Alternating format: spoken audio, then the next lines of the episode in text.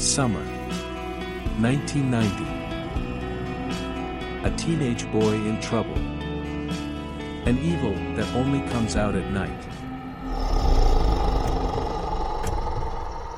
Only a straight to VHS movie can save him.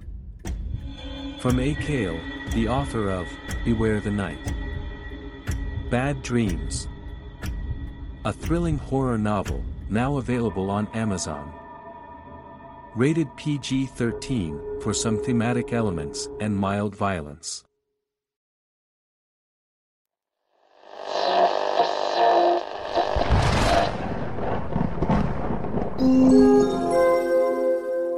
You are listening to the Dark Fantastic Podcast.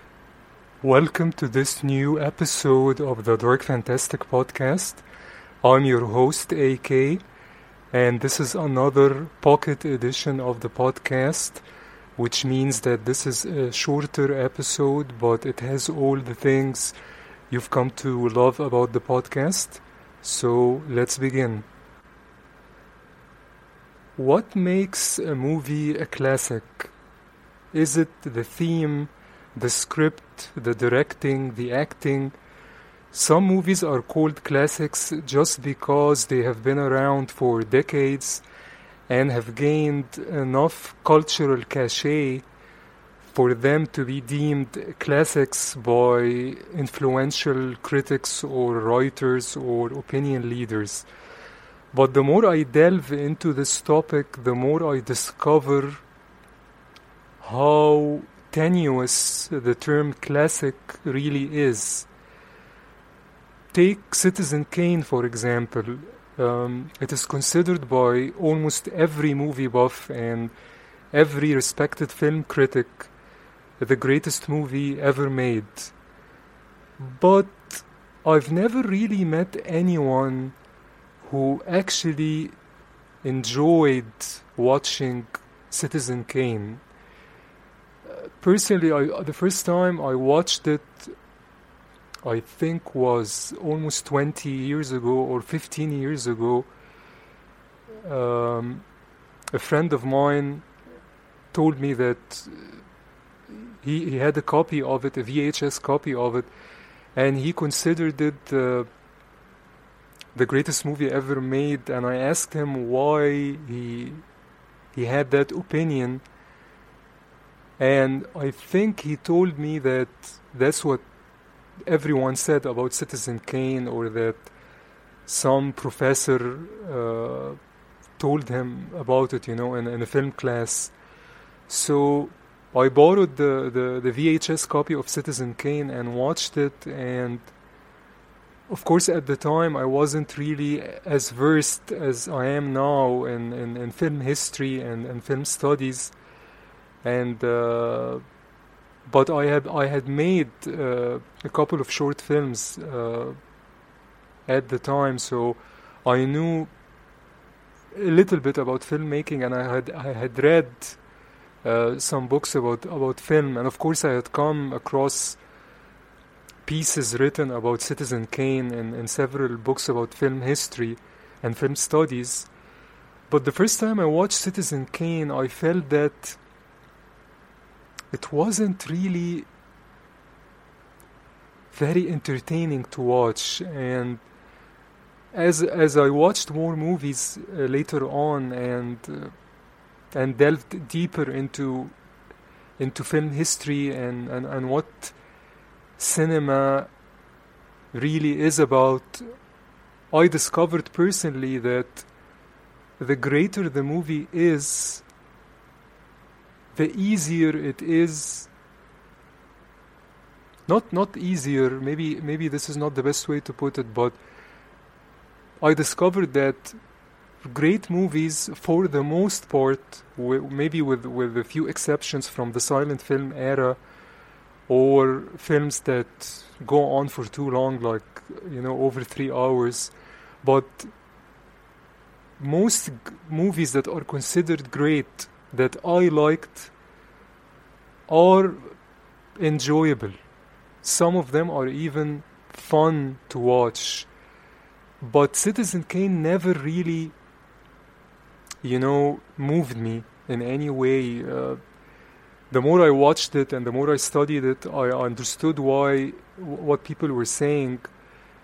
Uh, people who understood film and were interested in film history, of course, that technically it was groundbreaking in many ways with Orson Welles, of course, ever the illusionist and ever the cinema magician, using every movie trick available to him at the time to make Citizen Kane. And on, on that level, of course, it's uh, it's uh, it's groundbreaking, and he he pioneered a lot of not really tech- techniques, but he he he pioneered the use of these techniques uh, in a way that maybe hadn't been used like that before. But as a piece of storytelling, Citizen Kane is just arguably far from flawless. The acting, you know, in the, across, you know, the whole movie from from all, you know, from most of the cast is just so melodramatic, and Orson Welles was was such a hu- humorless uh, actor, and uh, and he was, of course, a very e- egotistical filmmaker and a very egotistical person, and that came across, you know, on the screen, and uh, his performance is just uh, just boring, to be honest, and the film itself is so heavy-handed in, in many many places. I think the movie is considered a classic and is so revered more for its political posturing and technical razzle dazzle therefore than for any real storytelling merit as is the case with most of, of, of the films of Orson Welles. Uh, also, A Touch of Evil, a film that's considered also one of the greatest films ever made. And again, technically, it's uh, there are th- some things in that movie that are just great, but again, A Touch, a Touch of Evil isn't that great in terms of performances and storytelling, and all of, of Welles's projects are just so bloated and so heavy handed. So, again, it circles back to what I was saying uh, about the idea of what makes a movie uh, a classic. I think that movies age in different ways.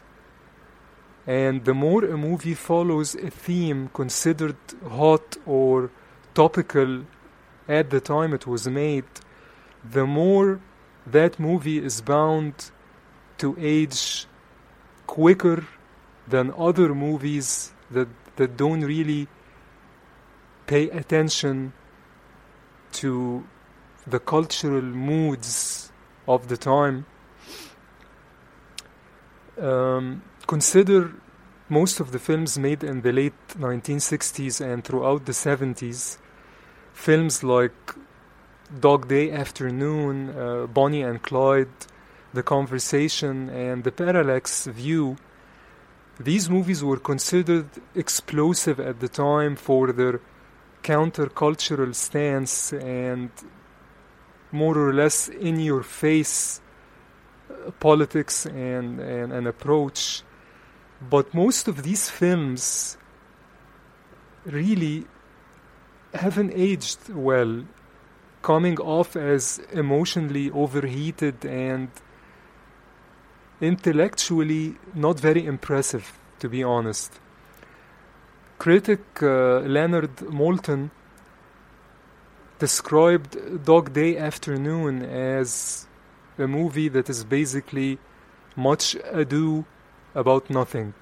And in many ways, he's right take away the great performances and rousing street scenes featuring Al Pacino, you know, roiling up the, the crowds and and you get an overlong and somewhat you know story that goes nowhere and aside from Chris Sarandon's character uh, a very sympathetic character, and his his performance in that movie was great. But aside from that character, the main characters in the movie are just not very likable. But there are movies from that era, the 1960s and the 1970s, that have aged very well. Uh, movies like uh, 1972's The Candidate, starring Robert Redford, one of my all time favorite filmmakers. The Candidate is as timely as ever and remains one of the most intelligent movies ever made about politics and political corruption. And of course, The Godfather, also from 1972, seems to get better with age, I think. Another example are the films of John Carpenter, a brilliant technician and uh, a, royally subversive filmmaker. Many of his themes of, you know, corrupt churches and corrupt clergymen, and uh, a, um, a topic he's really, you know, obsessed with. Uh, greed, nihilism, and anti-heroes. They are all, they are all themes that still resonate to this day, for better or for worse.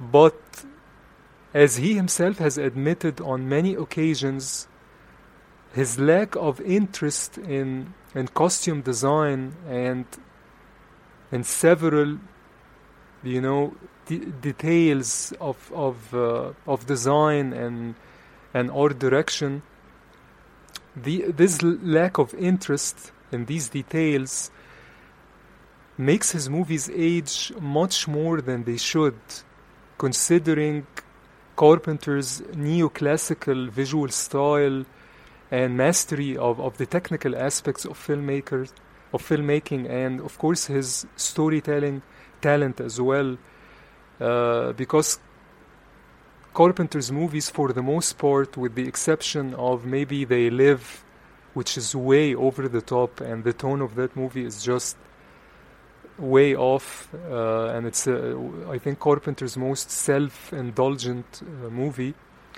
But apart from They Live and maybe Prince of Darkness to some extent, and In the Mouth of Madness also, apart from these these movies, Carpenter has always been uh, a very efficient storyteller. But again, because of his lack of interest in, in, in the in the details of design, uh, the, the the the hairstyles in his movies uh, and, and you know some of the of the of the, of the costumes and uh, in, in his movies, uh, especially in the movies made in, in the 70s, you know, with the bell bottoms and, and and stuff like that, they make the movies age much more than they should uh, because the visuals don't really age.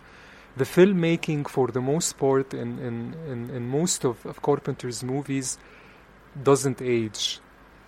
Sam Raimi, uh, on the other hand, who's also a brilliant uh, technician and who kept growing as a filmmaker because uh, he started as with, with the Evil Dead movies and maybe uh, even up to his movie uh, The Gift.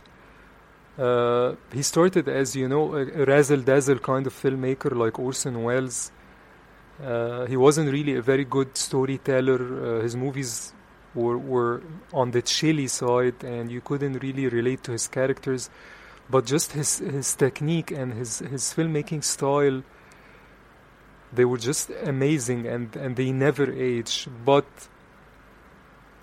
also because uh, he uh, has said uh, on several occasions that he actually pays attention to the the you know how how his his actors dress and to costume design because he uh, he I think he said it in the in the Evil Dead Companion which is a great book he said that nothing is funnier than watching a movie and you know, you know, seeing the the, the, the outdated, you know, hairstyles and bell-bottom trousers and you know, uh, things that were considered stylish at the time the movies were made.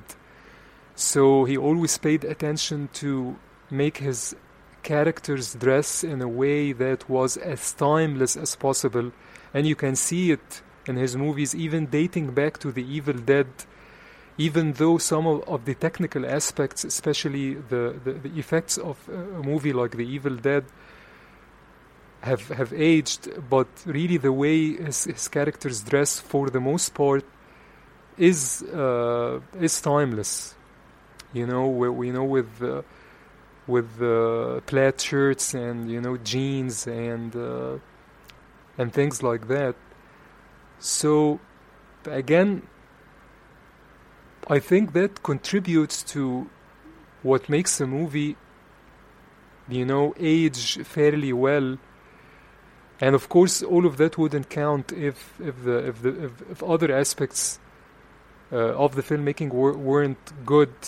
But to make a classic, I think, or a movie that is timeless, I think filmmakers really have to watch these these elements.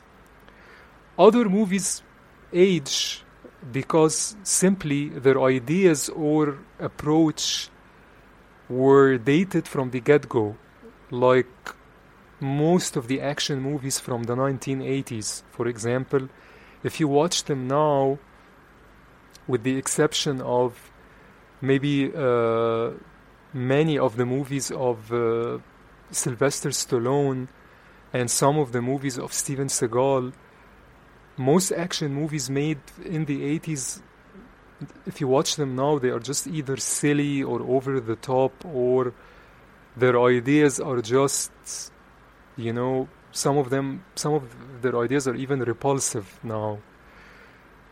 But I think what makes movies like Hitchcock's Vertigo the Archers, The Red Shoes, and The Haunting, uh, directed by Robert Wise.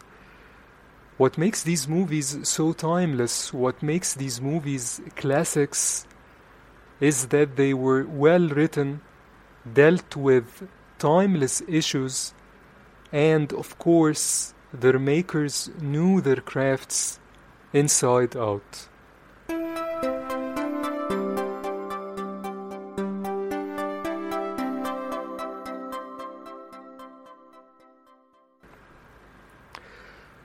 I recently came upon an article in Slate magazine called Why Has the Second Coming of David E. Kelley Been Such a Quiet One? In the article, the writer claims that though Kelley has made a comeback after being in semi retirement for nearly a decade, his return to the small screen has been a quiet, somewhat unimpressive one. Personally, I beg to differ. As the creator of such hits in the 1990s and the 2000s as The Practice, Ally McBeal, Picket Fences, Boston Public, and Boston Legal, David E. Kelley was one of the most successful TV showrunners in history, and deservedly so because Kelley basically revolutionized the TV legal drama with the practice, which during most of its run was one of the best written and most entertaining TV shows to ever air on American television.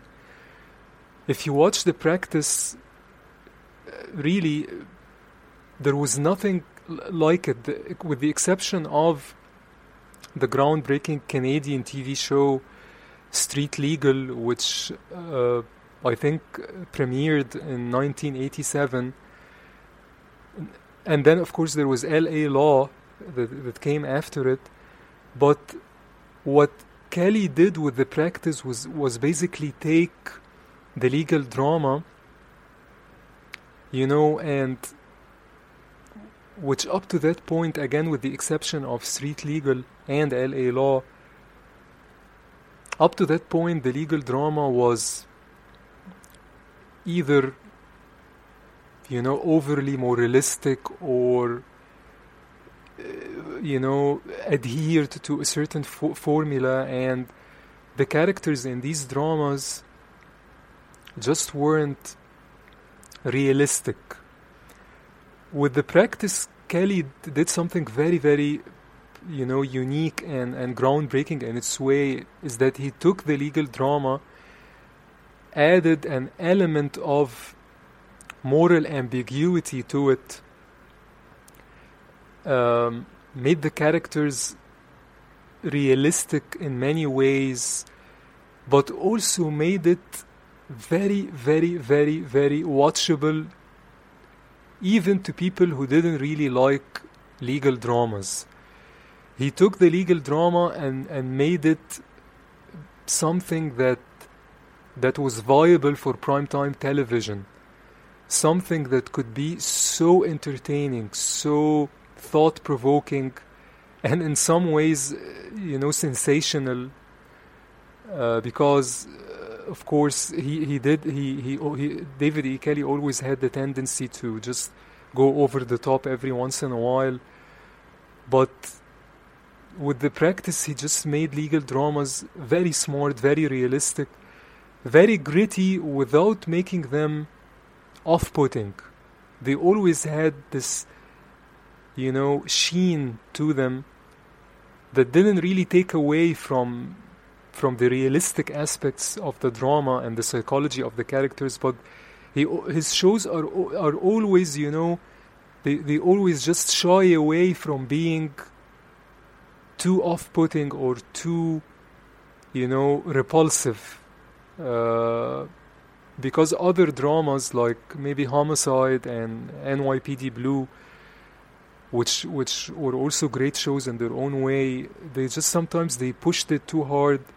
They pushed the grit the grittiness too hard that maybe they turned off some viewers. David E. Kelley never really did that although he dealt with some really controversial and some really dark topics uh, across all of his shows he always had this unique ability to present them in a way that made them accessible to most viewers. And again, going back to the uh, to the idea of uh, David E. Kelley's comeback, the success of the practice really turned Kelley from a success, successful showrunner into a brand name. You know, producing one show after another with varying degrees of success but for the most part, uh, his signature style of wit, dark humor, and humanity made his shows so stylish, so groundbreaking, so singular. Um, and he just, you know, made so many shows at the time. Ally McBeal again, and The Practice, and Boston Public, and Boston Legal, of course. But after the cancellation of Boston Legal, which was an uneven spin off from the practice, and uh, in some ways it surpassed the, the practice, but in many ways, Boston Legal also showcased some of the of the worst tendencies of David E. Kelley, and that again he sometimes went too far in terms of sentimentality and in terms of, you know, soap boxing and preaching. But anyway, after the cancellation of Boston Legal, Kelley seemed to slow down, you know, producing um, another show very similar to Boston Legal in many ways, uh, called Harry's Law, starring Kathy Bates. And he made a couple of shows after that like the crazy ones with uh, Robin Williams and Sarah Michelle Gellar. But none of the shows that he made after Boston Legal really, you know, had his, his touch and he seemed not really interested in them. So he slowed down and he basically retired from show business after uh, Boston Legal and disappeared from the scene for several years. That is till he had a massive hit in 2017 with HBO's Big Little Lies, a great show, especially in its first season. And uh, it was based on a popular novel, and it was just a huge hit critically and commercially. But that was considered his, his comeback. But in the strangely passive aggressive uh, Slate article that, uh, that I mentioned, the writer of the article seems to argue that Kelley's output since his comeback with Big Little Lies has been mostly underwhelming. Again, I disagree because as a fan of Kelley's work, especially his legal dramas and many of his shows, including Picket Fences, I can honestly say that that assessment that his that shows that Kelley has made since his comeback aren't up to par. That assessment isn't entirely true because, for example, Kelley followed Big Little Lies with a show called Mr. Mercedes, and uh, I think it, it uh, premiered on Direct TV, I think. Um, Mr. Mercedes uh, was an adaptation of one of Stephen King's worst novels, but under Kelley's supervision, it became one of the best TV shows of 2017, taking King's lame plot and extremely unlikable and un- unrealistic characters and turning them into a moody, haunting, and brilliantly plotted series that played out like, you know, a, a long form uh, movie and was just amazing. Uh, I think the first season of Mr. Mercedes is just so underrated. And even if, if Kelley's voice wasn't as pronounced as in his shows from the 1990s, Mr. Mercedes still had this quirky, unique quality that only Kelley could deliver. And Mr. Mercedes lasted for three seasons. Season one was just a masterpiece. Season two was very uneven. Uh, season three again was was very good. And uh, he, after that, he made, uh, of course, Big Little Lies season two, which was also uh, a good show. Maybe not as good as the first season, but still, the writing had some really bright spots. And yes, he made The Undoing uh, last year for HBO, uh, a show again which was based on a popular uh, book and a show that really began well, but it completely self-destructed, uh, you know, by the end of its run. But overall, I think that to say that Ke- Kelley's output since his comeback isn't up to par isn't fair because at the moment Kelley is involved with more than 10 shows, including The Big Sky, which is a a very big hit on network television. And uh, he has, of course, uh, his adaptation of Nine Perfect Strangers and a lot of shows, uh, you know, on, on basically all the networks and all the streaming platforms. And I, for one, I'm so pleased that Kelley is back because no one writes like Kelley and I always look forward to watching any of his shows, even if, if that show didn't really turn out to be his best. His shows are always interesting, and he is a brilliant writer.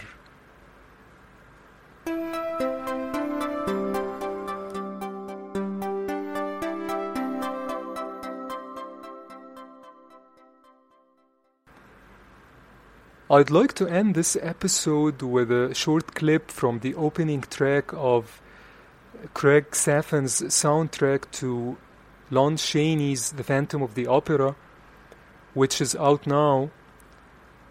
It is a great soundtrack and is a must for fans of the classic movie and fans of Gothic cinema. So please Uh, listen to that clip. And again, thanks for listening. And please join me again on the Dark Fantastic podcast.